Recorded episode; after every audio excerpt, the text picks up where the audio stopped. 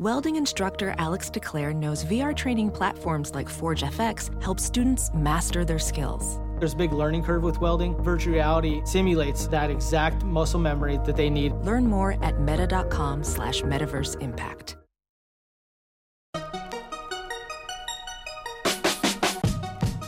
Welcome to the Techmeme Ride Home for Thursday, March 21st, 2019. I'm Brian McCullough. Today, reset the X number of days without a Facebook scandal calendar. Microsoft launches virtual desktop but begins sunsetting Windows 7. European Wikipedia goes dark, and the hottest coin in crypto is making people remember the glory days of 2017. Here's what you missed today in the world of tech. Another day, another whatever this is. This morning, Krebs on Security reported that a tipster had alerted them to the fact that Facebook had been storing some users' passwords in plain text form in systems searchable by employees. The source said that between 200 and 600 million user passwords were kept in these systems in this way. Quote, my Facebook insider said access logs showed some 2,000 engineers or developers made approximately 9 million internal queries for data elements that contained plain text user passwords, end quote. Now, note that, at least at this point, there appears to be no malicious intent here, we think. This was just sloppiness, again, we think. Facebook immediately posted a statement saying it will soon notify hundreds of millions of Facebook users and thousands of Instagram users about this issue if their accounts were affected. Quoting Facebook's Pedro Canahuati, the VP of Engineering for Security and Privacy, quote, To be clear, these passwords were never visible to anyone outside of Facebook, and we have found no evidence to date that anyone internally abused or improperly accessed them, end quote.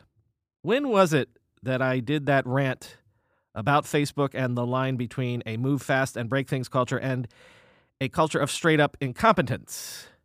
The great Ken Durock had this tweet thread today that I'll just quote from sections of. Quote, How does Facebook, supposedly one of the more capable engineering firms, have such shoddy security and such shoddy internal controls?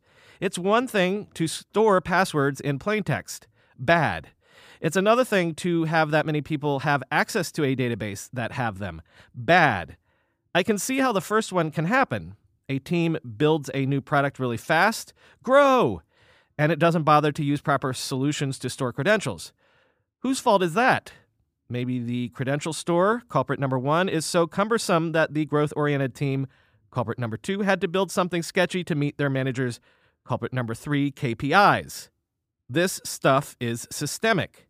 It's easy and fun to blame individual engineers, but as cliche as it sounds, this stuff is organizational issues. Nothing about storing passwords or building ACLs is rocket science. By making sure you have secure systems that can be used, think entire product lifecycle, easily, and making people understand that PII is as much of a liability as it's an asset, especially at companies like Facebook, is very hard. I don't think Facebook will ever get there for what it's worth. A company whose product exists as a function of the data you wished you didn't share won't respect your data. Okay, bye.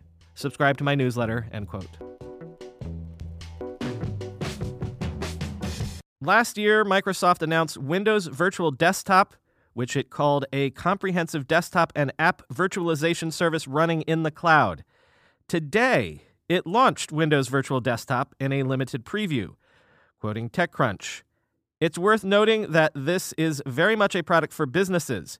You're not going to use this to play Apex Legends on a virtual machine somewhere in the cloud. The idea here is that a service like this, which also includes access to Office 365 Pro Plus, makes managing machines and the software that runs on them easier for enterprises. It also allows employers in regulated industries to provide their mobile workers with a virtual desktop that ensures that all of their precious data remains secure. One standout feature here is that businesses can run multiple Windows 10 sessions on a single virtual machine, end quote. At the time of this writing, Windows Virtual Desktop is only available in the US East 2 and US Central Azure regions, and you need to be a Microsoft 365 Enterprise customer to work with this in the first place. It is part of the subscription you already pay for, but you may need an additional Azure subscription on top of that to run multiple virtual machines in the cloud. But wait, Microsoft announced more today, including Desktop Defender Advanced Threat Protection for Mac OS, also in limited preview. What's that exactly? Quoting from VentureBeat If you did a double take here because you thought it was called Windows Defender, you're not wrong. Microsoft is extending its endpoint protection platform to additional operating systems, starting with Mac OS. And so, with the release of Microsoft Defender ATP for Mac in limited preview, Windows Defender is now Microsoft Defender. Microsoft Defender ATP gives Mac OS users, quote, next gen antivirus protection, but Microsoft is also promising to add endpoint detection and response and threat vulnerability management capabilities in public preview next month. TVM is designed to help security teams discover, prioritize, and remediate known vulnerabilities and misconfigurations exploited by hackers, end quote. There were plenty more in the weeds announcements made by Microsoft today around Office 365 and Windows 10. So if this is your métier, do hit the VentureBeat link in the show notes for more details. Also, P.S. Microsoft says that official support for Windows 7 will end on January 14th, 2020, though enterprise customers can pay for extended support until 2023. Why am I mentioning a nearly 10 year old OS that you probably shouldn't be using still anyway? Well, because chances are a good proportion of you are still using it because Windows 7 still makes up about 40% of the overall desktop market. If you are one of these recalcitrant holdouts, Windows recently released a software patch that will now start automatically warning you of the impending deadline. So, to keep your stuff safe and secure, maybe start transitioning away now. Microsoft doesn't patch end of life software generally, though in 2017 it did make a rare exception by releasing a security patch for Windows XP, which had been officially retired for three years at that point in order to prevent the spread of the WannaCry ransomware attack.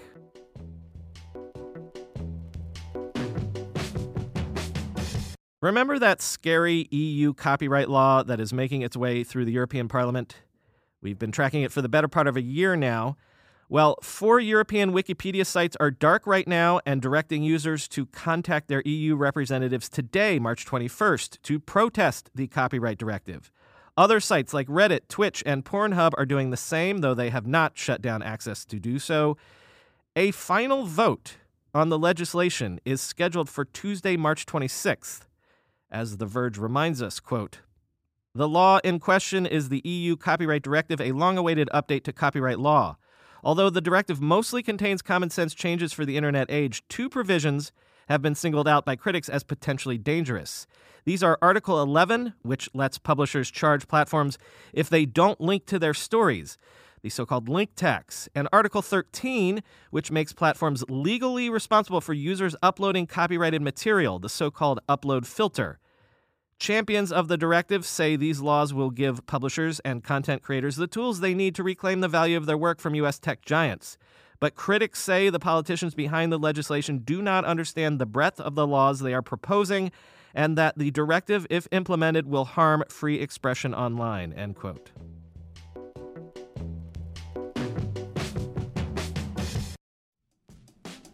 Recently, the world learned the power of artificial intelligence, a technology cybersecurity leaders have been leveraging for years. Now, as AI expands and evolves, those same security leaders are left wondering where humans fit into the next generation of AI empowered security tools and solutions. Arctic Wolf, the industry leader in managed security operations, seeks to answer this question in their newly published report, The Human AI Partnership. Access the insights of over 800 cybersecurity decision makers in North America and the United Kingdom to better understand how organizations are weighing the benefits and risks of deploying AI tools.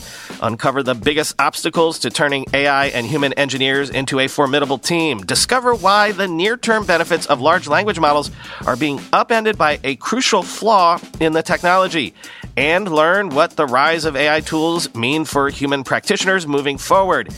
Get your copy today at arcticwolf.com slash techmeme. That's arcticwolf.com slash techmeme. Guys, we don't have to choose between hair growth and our health. Nutrafol's drug-free whole body approach promotes hair growth from within. No compromises, just better hair. Nutrafol is the number one dermatologist recommended hair growth supplement brand with over 1 million people seeing thicker, stronger, faster growing hair with less shedding. With Nutrafol, building a hair growth routine is simple. Purchase online, no prescription or doctor's visits required. Free shipping and automated deliveries ensure you'll never miss a day. See results in 3 to 6 months. While many supplements rely solely on ingredient studies, Nutrafol clinically tests final formulations to ensure their efficacy. In a clinical study, 84% of men showed improvement in their hair after 6 months taking Nutrafol's men's hair growth supplements. Take the first step to visibly thicker, healthier hair. For a limited time, Nutrafol is offering our listeners $10 off your first month subscription and free shipping when you go to Nutrafol.com slash men and enter the promo code RIDE HOME. Find out why over 4,500 healthcare professionals and hairstylists recommend Nutrafol for healthier hair. Nutrafol.com slash men, spelled N-U-T-R-A-F-O-L dot com slash men, and enter promo code RIDE HOME. There's one crypto coin that is still partying like it's New Year's Eve circa 2017. Allow me to introduce you to Binance Coin, which has more than tripled in price in the last three months, surpassing a $2 billion market cap. Binance Coin is the coin minted by Binance, the world's third largest crypto exchange by volume. Binance was founded in the midst of the 2017 crypto boom and after run ins with regulators and authorities in Japan and Hong Kong, decamped to crypto friendly Malta, where the exchange is still domiciled. Quoting Bloomberg, this is the best executing team in crypto, said Tushar Jain, managing partner at hedge fund Multicoin Capital Management in Austin, Texas. We expect to hold them for the foreseeable future, end quote. Binance Coin, also known as BNB, is used by holders to pay the fees levied by the exchange for trading. It's also on the way to becoming a favorite medium of exchange for issuers of initial coin offerings, allowing startups to raise money by listing on one of the most liquid crypto exchanges with about $1 billion in daily trading volume. What's made Binance Coin particularly attractive is the company's practice of tying the performance of the exchange to the amount of tokens in circulation. After an ICO issued 200 million of the coins in July 2017, the company plans to spend 20% of its profits each quarter to buy back and destroy Binance coins. An undertaking that may continue for the next 10 years, founder Zhao Changpeng said in an interview. About 50% of the coins were allocated to company employees and investors, end quote. The iPad mini reviews are in, so as per usual, let me just do a quick whip around the horn generally everyone was like, look, it's an iPad mini. If you know it and you love it, you'll know this and love this. Wired says, quote, the mini feels personal in a way that other devices no longer do, not because of its actual newness, but because it is still here and slightly reinvented once again. Matthew Panzarino at TechCrunch said, quote, it's small, sleek, now incredibly fast and well provisioned with storage. The smallness is a real advantage, in my opinion. It allows the Mini to exist as it does without having to take part in the iPad as a replacement for laptops debate. It is very clearly not that, while at the same time still feeling more multi purpose and useful than ever. I'm falling in real strong like all over again with the Mini, and the addition of pencil support is the sweetener on top, end quote. Some people were dismissive because some people are just dismissive of the concept and place in the world of the iPad mini these days. Here's Chris Velazco at Engadget quote, There will always be reasons to keep the Mini around. As you read this, it's being used in point of sale kiosks and in airplane cockpits and on Chili's dining room tables. And that's great for them. For you and me, though, and for most actual users, I suspect this year's Mini will come off more as a capable curiosity than a must own tablet, end quote. But Nilay Patel was more aligned with my, at this point, well known position on this device. Quote, people who love the iPad mini really love the iPad mini. It's easy to forget that because Apple seemingly forgot that it made the iPad mini. The last update, the iPad mini 4, came in 2015 and it's barely been mentioned since. Most people, both in and out of Apple, assumed the Mini's middle sized market position would eventually be snuffed out of existence by ever larger phones and the repositioning of the iPad as a laptop replacement.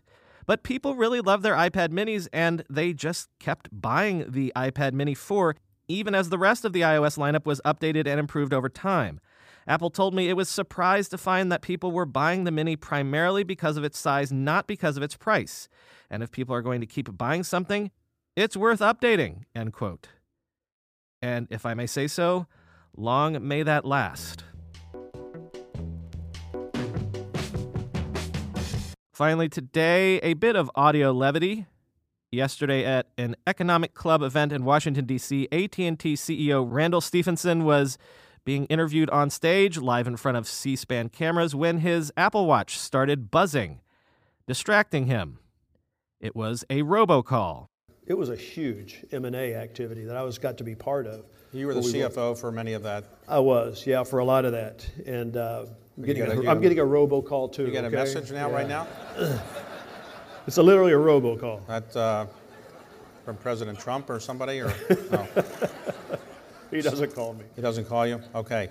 So, um, Yes, the scourge of robocalls is so all pervasive, not even the CEO of one of the largest telecos in the world is immune.